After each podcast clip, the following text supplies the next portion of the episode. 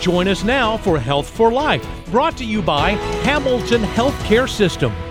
Today, we're talking with Dr. Emily Brandt of Anna Shaw Children's Institute in Dalton. Thank you for joining us today, Dr. Brandt. Thank you for having me. Dr. Brandt is a board certified child development pediatrician at Anna Shaw Children's Institute, located at 1201 Burleson Road behind Hamilton Medical Center in Dalton, Georgia. She, Dr. Carnavale, and Dr. Anderson specialize in attention disorders, autism spectrum disorders, behavioral, and developmental challenges, and more. Dr. Brandt graduated from Southern Adventist University and then attended medical school and completed her internship and residency at Loma Linda University. She obtained her fellowship in developmental behavioral pediatrics at the University of Iowa. Dr. Brandt has cared for children with developmental delays and has assisted with educating medical students, pediatric residents, and child psychiatry residents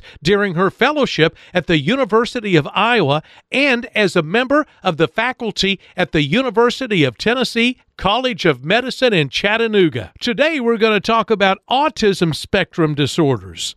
What exactly is autism, and can you give us a good definition and an overview of autism? So, an autism spectrum disorder is a diagnosis characterized by challenges with social and communication skills, as well as repetitive behaviors and interests. We'll talk in more detail about that later, but while there are consistent categories of symptoms that I just mentioned, each person with autism has a unique set of strengths and challenges within those categories. The ways in which people with autism learn, think, and problem solve in their daily life can range from highly skilled to very challenged. Some people with autism may require significant support in their daily lives, while others may need less support or live entirely independently. Signs of autism usually appear by age 2 to 3, although some may appear earlier or later. And it's important to seek help for these delays early since research shows that early intervention may lead to positive outcomes later in life for people with autism. So, the earlier the better. Absolutely. What are some of the signs of autism that families could be watching for? Earlier, I mentioned two categories, specifically social and communication challenges, and then the repetitive and restricted interests. So, when we're thinking about the social and communication challenges, it can look like some of the following challenges difficulty approaching other children and making friends, difficulty holding a back and forth conversation or answering questions, sometimes just repeating a question rather than answering it, or potentially not being able to speak at all. They may have difficulty responding when their name is called, or actually be uncomfortable making eye contact. And then having difficulty understanding facial expressions or cues like being able to tell when another child wants to play or when someone is sad, mm. as well as difficulty sharing pretend play with another child or adult. So, these are some things that we may see on the social and communication side. Then there's the category of the limited interests or repetitive behaviors. And we see things like repetitive body movements like rocking, running in circles for a long time, or making the same hand motion over and over. They may show unusual ways of playing with toys, like just lining them up or organizing them. Maybe even preferring to organize random things like canned foods rather than play with toys. Wow, really? Mm-hmm. Repeating things over and over, like commercials or songs, maybe something that some of our children enjoy. Um, they may want to really keep the same routine every day, such as greeting every child in their class exactly the same way every morning, or becoming upset if they have to drive a different way home from school. They may also have really strong interests, such as only being interested in one type of toy or an idea, like only wanting to talk about recycling. And they may have some strong responses to things like smell or touch or sound. So that's the other side, like I said, some of the challenges that we can see on the restricted interests and repetitive behaviors side. We're going to take a quick break, and when we come back, we're going to be talking about possible causes of autism. We'll be right back on Health for Life. Join us on a journey to better health. Health for life. Simply put, that is why Hamilton Medical Center is here. From primary care and specialty care practices near you, an accredited chest pain center, a certified joint replacement program, a new children's institute, cancer institute, endoscopy center, and more. Hamilton is here for you and your family. Learn more at hamiltonhealth.com. Hamilton Healthcare System, health for life. Welcome back to Health for Life. Today we're talking with Dr. Emily Brandt of the Anna Shaw Children's Institute.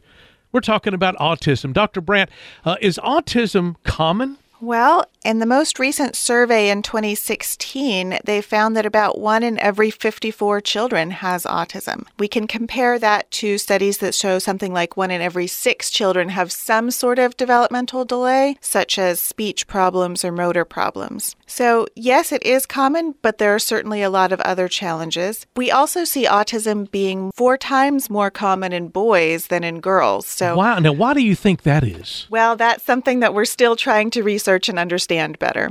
Four times more common in boys than girls. Yes. Are those rates rising? When you look at the rates of autism in the population, you can see that it has been rising over the last 30 years. This is partially because it's a relatively new diagnosis. The first child with autism was only described in 1943 and autism only became an official diagnosis in 1980. Now, that doesn't necessarily mean that it didn't occur before 1943. It's just more likely that those individuals with symptoms of autism were diagnosed with intellectual problems or other behavior problems before families and providers realized that autism was its own special set of symptoms and could be approached in its own way. Then in 1991, it was listed as a diagnosis that qualified children for special education services. And in 1994, the definition of autism became broader, which allowed more people to qualify for the diagnosis. In the early 2000s, the American Academy of Pediatrics recommended screening for children with developmental delays and then specifically screening for autism a few years later. And this combination of carefully asking about a child's development and looking for signs of autism in young children has helped many children receive the diagnosis that would have been missed otherwise. Therefore, the combination of these increased services and supports in schools, better guidelines recognizing that more people fit in the picture of autism, and careful screening by healthcare providers has resulted in a significant increase in the number of children who get an autism diagnosis. Well, do we know the causes of autism? Well, when talking about causes of autism, the first question that always comes up is whether vaccines are a part of the cause.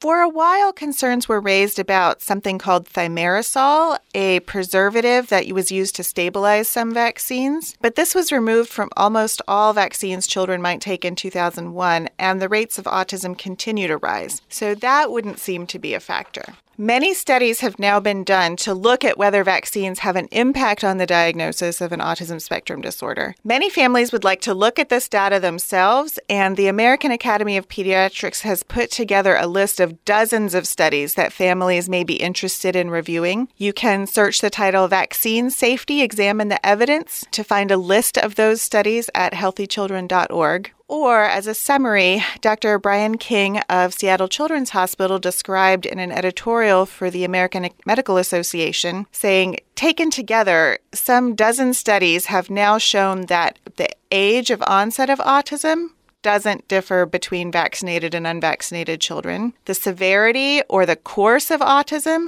does not differ between vaccinated and unvaccinated children.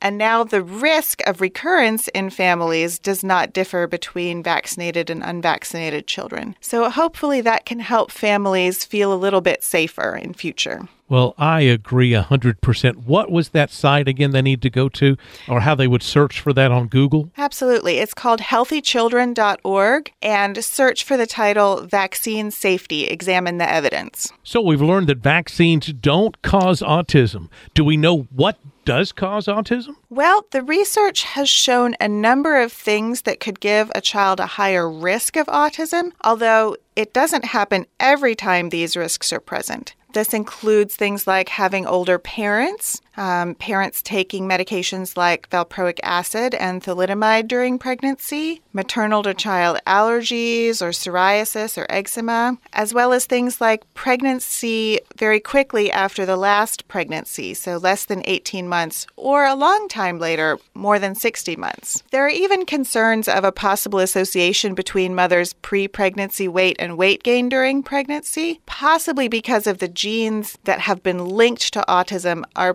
part of the insulin pathway.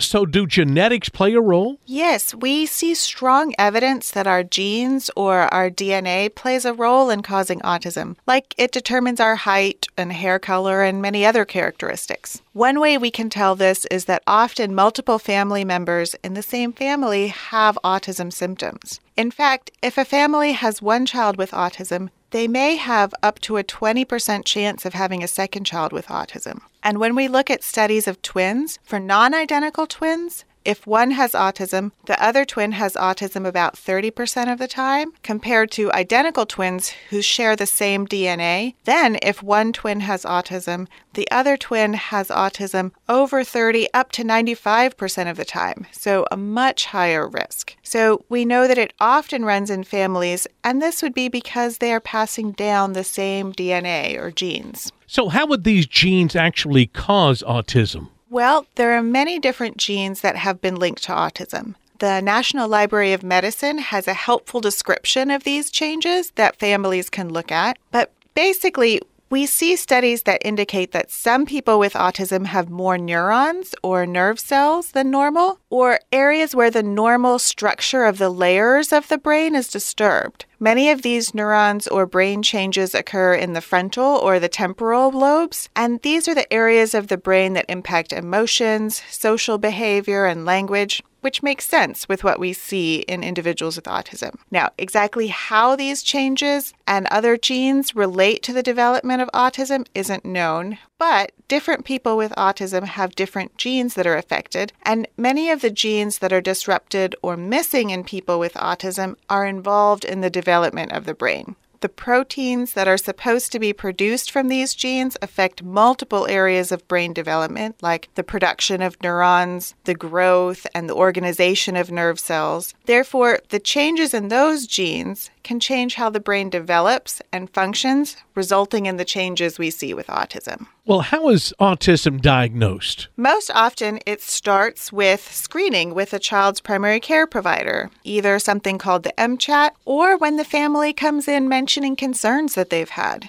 Often the pediatrician will check the child's hearing and vision to make sure that that isn't having an impact. And then they'll often refer for a medical visit with a neurodevelopmental pediatrician, a neurologist, or a psychiatrist. Then they may recommend testing with a psychologist that would include both tests of how the child interacts with the examiner, as well as looking at reports the parents give and maybe the teachers as well, so that they can see how the child is acting at home and at school. While the testing can be done pretty early, sometimes as young as two years of age, many children are still diagnosed after four as more challenges are recognized. There aren't any blood or brain scans that can currently tell if a person has autism, although many different things are being tested including some exciting things like the eye gaze trackers that look at a child's eyes and where they focus on pictures or situations. And those may be able to identify autism in very young children, but they're still being tested and they aren't available yet for general use. That is very interesting information. Uh, we're going to take a quick break, and when we come back, we're going to discuss how autism is treated. We'll be right back on Health for Life. If you're in need of medical care, don't delay. Your health won't wait. Hamilton Medical Center is ready to care for you. We are following CDC guidelines. Patients and guests are screened for COVID 19 symptoms. Those who are suspected to have the virus are treated in a separate area. Plus, Hamilton's high powered UV light robots eliminate 99.9% of bacteria and viruses on surfaces. Please do not delay medical care. Your health won't wait. As always, Hamilton is here for you. Welcome back to Health for Life. Today we're talking with Dr. Emily Brandt of Anna Shaw Children's Institute. We're talking about autism. Dr. Brandt, how is autism treated? Well, the first thing that can be done when concerns are found even before a child has an official diagnosis, is to get involved in therapy to help with the specific challenges they're dealing with, such as difficulty with their speech, how they eat, how they touch things. So, from birth to age three, the Georgia program Babies Can't Wait can do an evaluation and provide help connecting to services if those are needed. This program has different names in different states, so if you're from somewhere different, you may hear a different name locally. After age three, the school system will provide therapy or special learning supports if the child needs them. And here in Georgia, there's a program called Children First that helps connect families to services between birth and age five. And you can call them at 800 300 9003 to get connected to some of these types of services. And what's that called again? It's called Children 1st mm-hmm. and the phone number is 800 300 9003. Now, a child can also get involved in private therapy covered through their insurance. This can include quite a few different types of therapy depending on what types of challenges the child is having. For instance, speech therapy helps children learn to communicate using signs or pictures or words. They can even help how to learn how to have a conversation. Occupational therapy can work on sensory challenges, difficulty with activities like dressing, how to handle toys correctly, things like that. Mm-hmm. Physical therapy might work on their strength, their balance, or challenges like toe walking that we can see with autism. Feeding therapy can help with things like how to safely chew and swallow, or potentially adjusting to different types and textures of foods that might be uncomfortable for a child. Another type of therapy is called ABA or applied behavior analysis. This helps by breaking down skills into small steps and rewarding those small steps to help a child learn new skills like how to brush their teeth, or help them avoid harmful behavior like hitting themselves, or help them learn how to follow directions.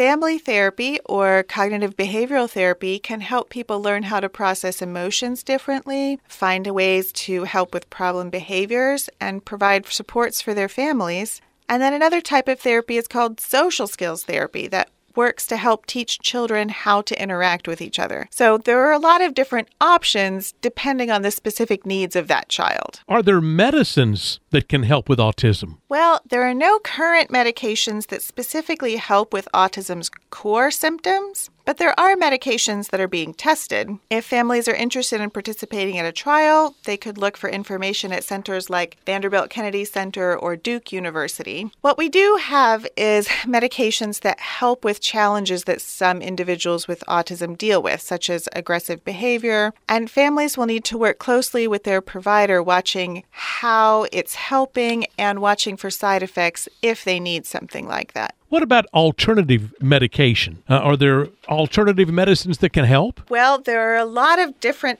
alternative potential medications that families have heard about. Um, many people ask about the use of CBD oil to help their children. Unfortunately, the research is very limited as we wait for the results of two large studies, one in New York and one in Israel. The state of Georgia has a program to issue a card to qualifying people so they can legally have a certain amount of low THC oil in their possession if they qualify. And if you want more information about that, it's available on the Georgia Department of Public Health website. To get the card, families must sign a waiver saying that they understand that this is not FDA approved, that the benefits are not known, and that it may cause harm. And similar to that, there are many, many alternative therapies that have been proposed, but there's limited high quality research about most of those therapies. Also, for many therapies, one study may show benefit and then another does not, so families need to be very careful.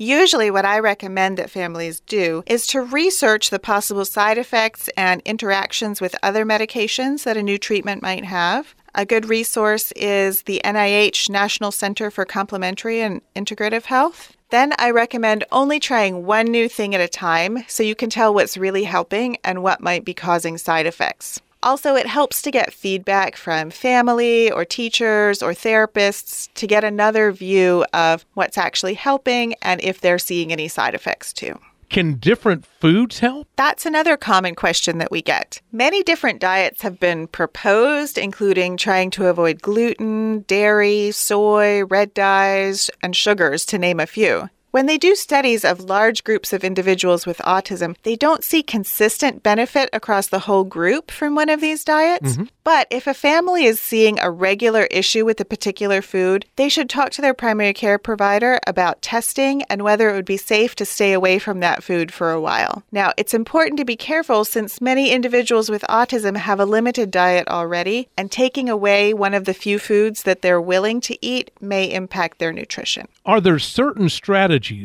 that parents and caregivers can use when interacting with children who have been diagnosed with autism? Absolutely. One strategy that families can use is to try to use visual communication with signs or pictures or written lists to show them what they need to do. Having a schedule that a child can see as they go through the day can help them be less stressed when they know what activities are coming up. Using social stories is another great way to help children know what to expect when they need to do something new. So, those involve putting together a set of pictures showing them what to expect, like when they're going to a new school or a doctor's office, and it can help them be less scared of the unknown. Are there any safety tips? Well, we do sometimes have challenges with what's called elopement or running away with children with autism. There are some supports that can help, such as door alarms or GPS trackers, and having something simple like a wrist bracelet with the child's name and family's contact information is important in case the child may be overwhelmed and not able to tell other people that safety information. What about mealtime? Do you have any helpful guidelines when it comes to mealtime? Mealtimes can be very challenging for children with autism who may be very picky or uncomfortable with the taste or smell or feel of different foods. First, it's always important to check for medical problems like reflux or allergies. Then it can help to introduce the same food over and over, letting a child play with it or cook it before they even try to taste it giving them some of the same things over and over can make it part of the routine that they're more comfortable with then. And trying to cook or cut it different ways may also let them find a way that they're more comfortable eating it. For instance, one child may prefer raw baby carrots that they can have that are crunchy and that are finger foods, whereas another child may like them cooked so they're softer or eating them with a fork so they don't actually have to touch them. So you may have to try a lot of different ways to introduce the same food before you find one that they'll be comfortable with. Well, that makes sense. A lot of useful information. When we come back from a short break, we're going to talk a little about Anna Children's Institute and the services that you offer. We'll be right back on Health for Life. Join us on a journey to better health. Health for life. Simply put, that is why Hamilton Medical Center is here. From primary care and specialty care practices near you, an accredited chest pain center, a certified joint replacement program, a new children's institute, cancer institute, endoscopy center, and more. Hamilton is here for you and your family. Learn more at hamiltonhealth.com. Hamilton Healthcare System, health for life. Welcome back to Health for Life. We're talking with Dr. Emily Brandt of Anna Shaw Children's Institute about autism. Dr. Brandt, can you tell us all about Anna Shaw Children's Institute? Sure. Anna Shaw Children's Institute is dedicated to the memory of Anna Sue Shaw, and it's a regional center for the care of children, birth to age 11, who experience the challenges of developmental delays. The Institute opened in the spring of 2019, but plans for this incredible facility began years beforehand. Part of the planning was conducted by the Anna Shaw Children's Institute Advisory Council. This council helps supply ideas for many of the special features at the Institute. The building was actually inspired by the style of a treehouse and reflects the beauty of the North Georgia mountains. Once inside, you experience the true magic of the Institute the children, the families, and the providers who join together as champions in this unique place. So, we've learned a little about Anna Shaw Children's Institute, but can you tell me about some of the specific providers and the services that are offered? The Institute's team includes another developmental behavioral pediatrician and myself, as well as child psychologists, physical, occupational, speech, feeding, and music therapists, and behavior analysts, providing many of the supports that we talked about earlier. Mm-hmm. Evaluations are conducted at the Institute to understand each child's individual skill set and to identify appropriate therapy services to maximize the child's development. A treatment navigator, a dedicated institute employee, is available to help support families through the diagnostic process and treatment processes and connect them to resources that they may need in the community. Thank you so much for sharing all this great information with us today. If you could leave our listeners with one word of advice before you leave, what would that be? That would definitely be to talk to your pediatrician or primary care provider about any concerns you have as early as possible. For more information about Anna Shaw Children's Institute, call this number 706 226 8900 or visit hamiltonhealth.com slash children. For an appointment at the Institute, please ask your child's pediatrician for a referral. This program in no way seeks to diagnose or treat illness or replace professional medical care. Please see your healthcare provider if you have a health problem. If you're in need of medical care, don't delay. Your health won't wait. Hamilton Medical Center is ready to care for you. We are following CDC guidelines. Patients and guests are screened for COVID 19 symptoms. Those who are suspected to have the virus are treated in a separate area. Plus, Hamilton's high powered UV light robots eliminate 99.9% of bacteria and viruses on surfaces. Please do not delay medical care. Your health won't wait. As always, Hamilton is here for you. Thank you for listening to Health for Life, a presentation of Hamilton Healthcare System.